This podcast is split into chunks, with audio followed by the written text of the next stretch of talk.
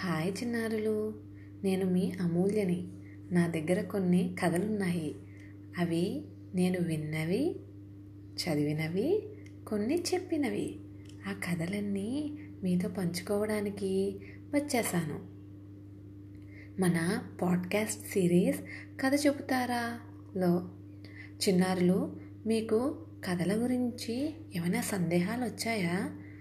నా చిన్నతనంలో కథ వినేటప్పుడు నాకు చాలా చాలా సందేహాలు వచ్చాయి అవేంటో తెలుసా? అసలు కథ అంటే ఏంటి? కథ ఎందుకు వినాలి? అసలు కథలు ఎప్పుడు పుట్టాయి? మీకు వచ్చే ఉంటాయి. దానికి ఆన్సర్స్ నేను చెప్తాను. కథ అంటే ఏంటి?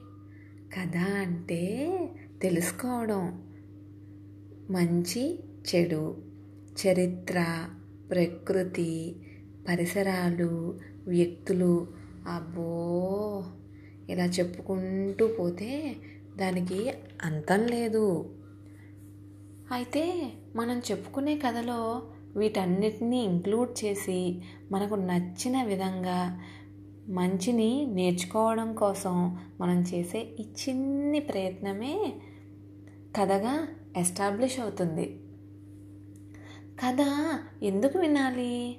కథ వినడం వల్ల మనకు ప్రయోజనం ఏంటి? అని వచ్చిందా మీకు సందేహం? నాకు కూడా వచ్చింది. అది ఏంటో ఎలానో తెలుసా? మీరు చిన్నారులు కదా. మీకు ఇంకా చాలా భవిష్యత్తు ఉంది. ఆ భవిష్యత్తులో మీరు ఉన్నత శిఖరాలకు ఎదగాలన్నా ఎదురైన సమస్యలన్నీ సాల్వ్ చేయాలన్నా మీరు ధైర్యంగా ముందుకు వెళ్ళాలన్నా మెదడుకు పదును పెట్టాలి. కొత్త కొత్త విషయాలు తెలుసుకోవాలి. ఈ వయసులో మీరు వినే ఈ కథలే మీకు రాబోయే రోజులలో ఉపయోగపడవచ్చు. అందుకని మనము తప్పనిసరిగా కొన్ని కథల కథల్ని అడిగి మరీ చెప్పించుకోవాలి. శ్రద్ధగా వినాలి. వాటిని ఆచరణలో పెట్టాలి. విని వదిలేయకూడదు. అందుకనే మనం కథలు వినాలి. నేను కూడా ఈ కథలు వినే పెరిగాను.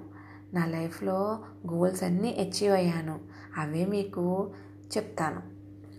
కథ ఎప్పుడు పుట్టింది? ఇది చాలా చాలా టఫ్ క్వశ్చన్. ఓకేనా? నేను మా తాతగారిని ఇదే ప్రశ్న అడిగాను.